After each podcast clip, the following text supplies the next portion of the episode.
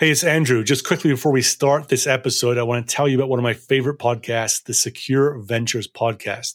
The host, Kyle McNulty, interviews cybersecurity founders about what they are building. I enjoy it because Kyle focuses on their technology, what it solves, why they build it, where it fits in the market. Also, listeners can understand the why of these startups.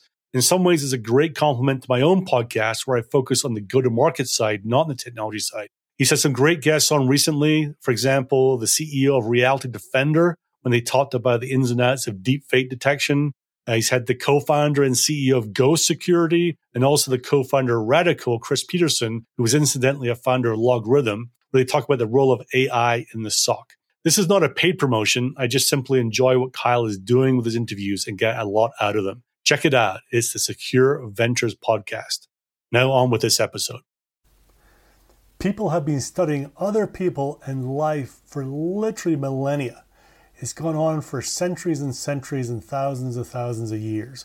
And yet, despite all the changes, all the things that we've adapted to in, in this world, most of the fundamentals about how people should work with people and how people deal with life are kind of the same. And we can find the secrets about how to get back to these basics when we think about the ancient philosophers. Find out what this means for sales leaders in this episode. Welcome to episode seventy-six of the Byteside Sales Podcast. Recording this on Tuesday, April twenty-eighth, twenty twenty in Colorado. And we are in the midst of the COVID nineteen pandemic lockdown. Here where I am in Colorado, it's, we're under a stay-at-home order like many of us are. So we're doing our best to do that. The odd trip here and there to the grocery store is what we're doing, but we're relying, frankly, on all the gig economy services to keep us going. And we couldn't be more thankful for all those people who are doing the Instacart deliveries and all these things, DoorDashes, to keep the population fed and allow us to have groceries at home. And also, this is a great time. I haven't done it yet on the podcast, but we owe, I owe my family, we all owe thanks to all the emergency workers that are working, the, the doctors, people in the E R, everyone in the hospital who's going about their jobs to respond as they've been trained, as they want to do in this uh, incredibly tough, interesting, taxing environment, right? It's for all of us to get through. I don't know when you're going to be listening to this, but hopefully if in the future we can, you'll be looking back saying that the things have cleared up and we're all back to normal or some sort of normal and things are moving ahead. Right now, it feels like we're almost ready to come out of lockdown, but you know, you can kind of wonder if we're there, and if we are there, is it too early? You know, lots of unknowns right now, which creates for an interesting dynamic. So on to business at hand. So ancient philosophers and sales leadership. You know, leading people, working with people, dealing with life, nothing new, right? In the last ten, twenty years, we're all human beings. Maybe our motivations have changed a little bit over the years, over the centuries, right? As the human race has evolved and as we've grown. But some of the absolute fundamentals are pretty much the same. And I think it's interesting as you look back on some of the ancient philosophers and ancient philosophies that have been around for, for so long, some of the insights that we can gain to recognize that things haven't changed that much, right? There's some things that we can learn. And I think in the last few years, there definitely has been this move to look back at, at the way things have been for so long. Stoicism is, is something that's been popularized in the last few years. And there's definitely something there to learn from. So in this episode, we're going to look at three ancient philosophies and see what it can, how we can use some of their fundamentals to help us be better sales leaders. So the first one is Hinduism. We know it today as a religion. It goes back years and millennia and longer. And in many ways, it's got a lot of philosophy about it, as many religions do. And one of the things that Hinduism has at its core is the idea is you can't have one thing without the other. You can't have good without evil. You can't have light without dark. And that's just the way of the world and how things work. So when I think about what that might mean for sales, I think about can't have great sales reps without having the odd bad sales rep, right?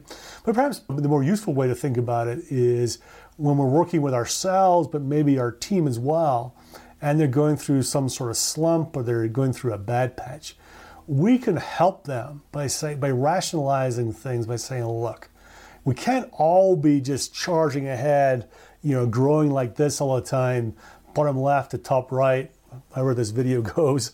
And it's just not this perfect straight line and everything's all hunky-dory, right? The fact is, day to day, week to week, month to month, quarter to quarter, year to year, there's going to be great periods. And even for the most successful and highest performing sales reps, there's going to be dips in there. There's going to be days and weeks where you kind of wonder if it's worth doing sometimes.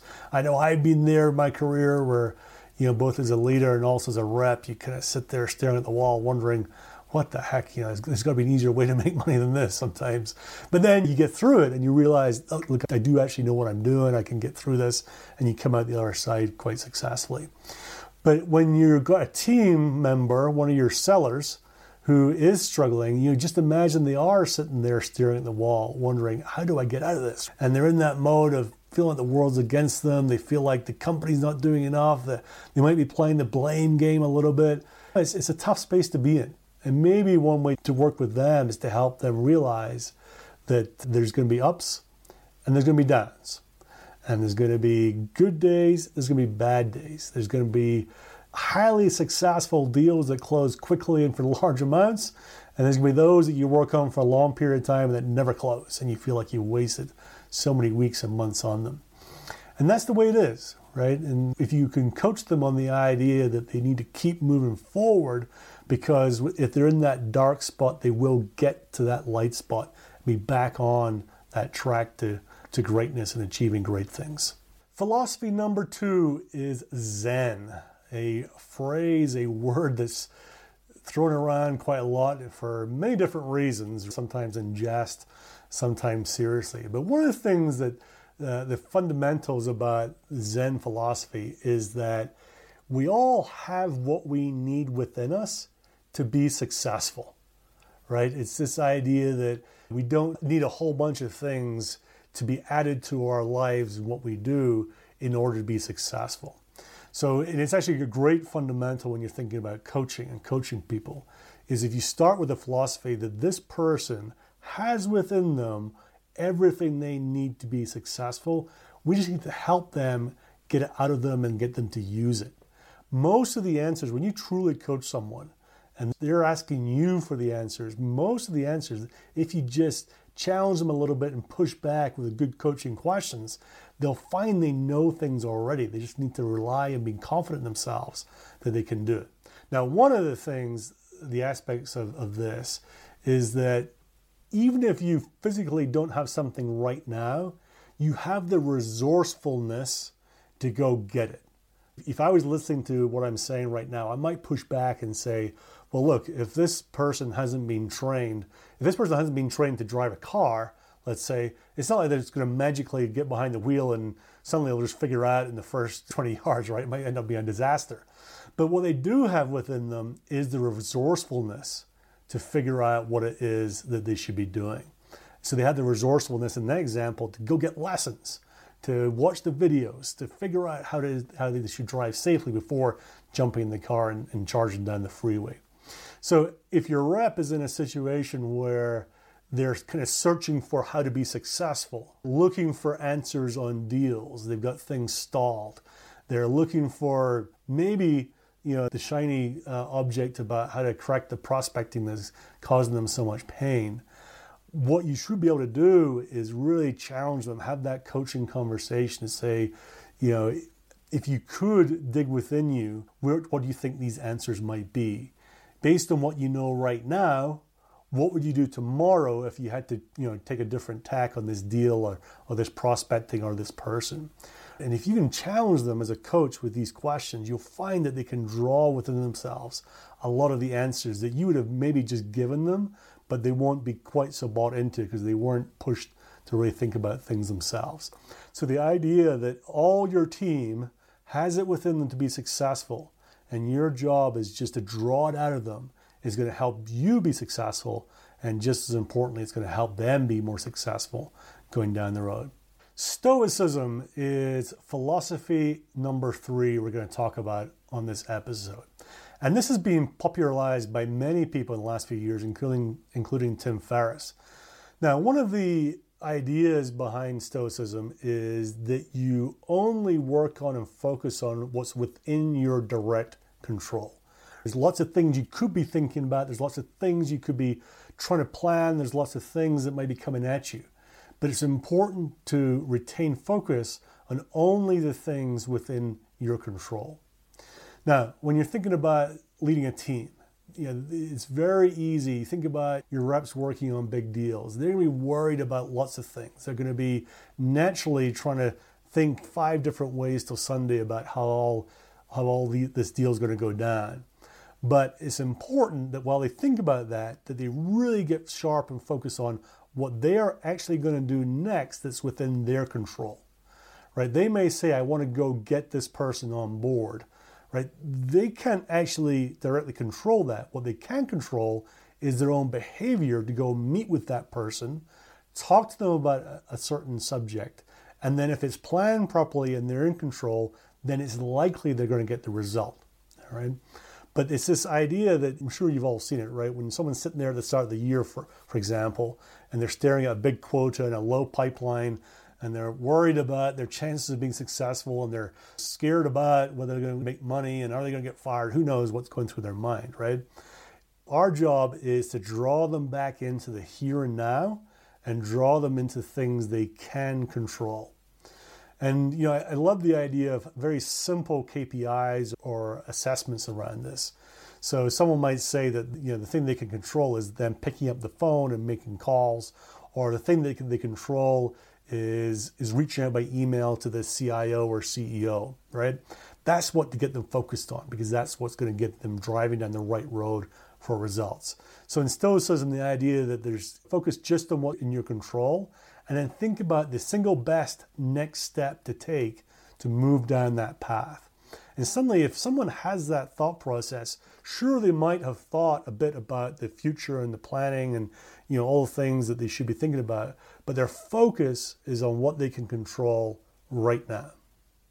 So knowing these principles is going to help you as you work with your team. It's going to help them get through tough times and good times and be successful. But to borrow one of the principles from Stoicism, in terms of your action from this, pick just one of those to start working on. Don't try and do all three with every single team member. Think about, how could I take one of these principles tomorrow or today and work with one team member to start them down this road, because maybe this is going to help them be successful. Don't get lost in all the big plans you have to uh, implement these things across the team and change your whole philosophy. Don't do that.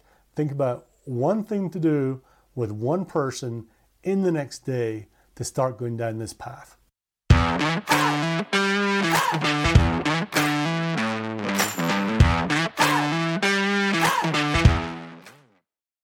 It would mean a lot to me and to the continued growth of the show if you'd help get the word out.